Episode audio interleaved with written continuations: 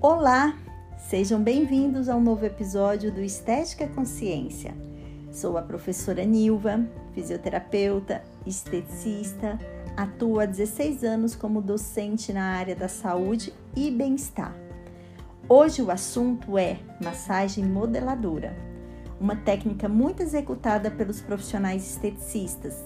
De certo modo, uma técnica que gera muitas divergências no meio acadêmico em relação à sua efetividade no emagrecimento, já que muitas pessoas procuram essa técnica com o objetivo de emagrecer.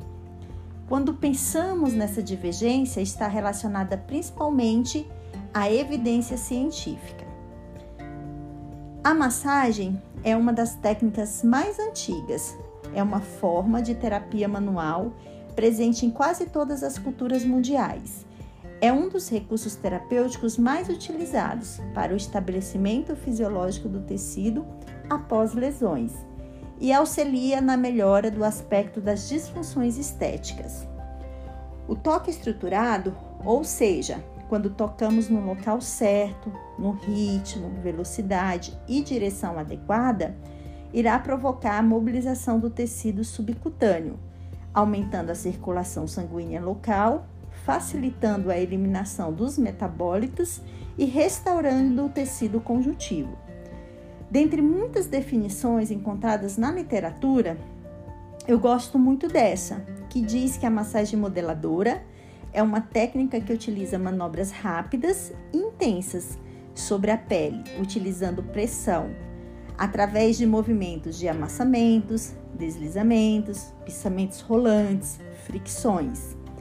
Borges, em 2006, também disse: é uma massagem baseada no uso de diversas técnicas manuais, com o objetivo de promover a mobilização da gordura, já que o tecido gorduroso é altamente maleável e também ele é modelado. Fica claro nessa definição que a massagem modeladora é apenas um nome comercial também encontramos ela como massagem slim, como massagem redutora. São nomes comerciais, já que suas manobras são derivadas da massagem clássica e sueca. Seria muito difícil os nossos clientes procurar ou assim essa técnica ser tão disseminada se nós vendêssemos com com nome de massagem clássica. Sabe-se então que as manobras provocam a mobilização do tecido subcutâneo, aumentando a circulação sanguínea local em decorrência da vasodilatação gerada no músculo liso dos vasos sanguíneos, aumentando a permeabilidade da membrana celular e, como consequência, temos um melhor aporte nutricional. Assim, também nós temos um estímulo do metabolismo.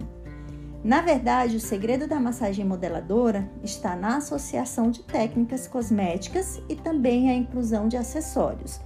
Esses acessórios auxiliam para que a gente tenha maior é, pressão exercida aí no tecido, assim como poupar as nossas articulações.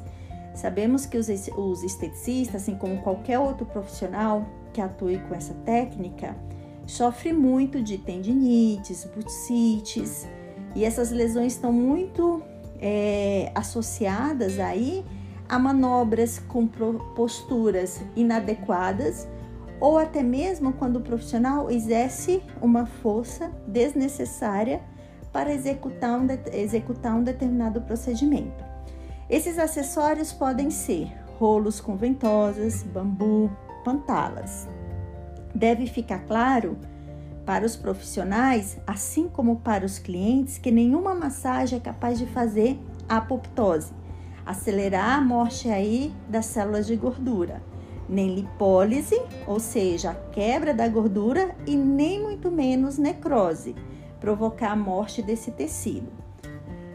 Esse tecido, né, que eu estou me referindo, são os adipócitos, as células que armazenam gordura. Aliás, é bom que fique claro que essas células elas exercem funções de amortecer impacto, de isolamento térmico, assim como dar forma aos tecidos, dentre outras funções. Inclusive, essas células, esse tecido adiposo, exerce uma função endócrina muito importante para as funções dos nossos tecidos. Devo frisar que nenhuma massagem deve doer nem causar hematomas. Então, por que a melhora do aspecto do tecido? Porque com a melhora nutricional do tecido, esse tecido melhora o metabolismo local. Essa resposta também depende da frequência que esse tecido foi submetido à técnica e também a combinação de técnicas. O poder modelador pode estar atrelado na associação da técnica manual com ativos cosméticos de grandes capacidades de permeação.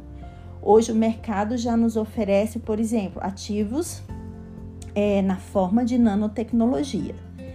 Esses são capazes de promover a desagregação das fibras de gorduras, acelerando a hidrólise de gordura na formação de ácidos graxos. Além disso, os cosméticos podem aumentar a produtividade das enzimas que participam do processo de redução do acúmulo de gordura.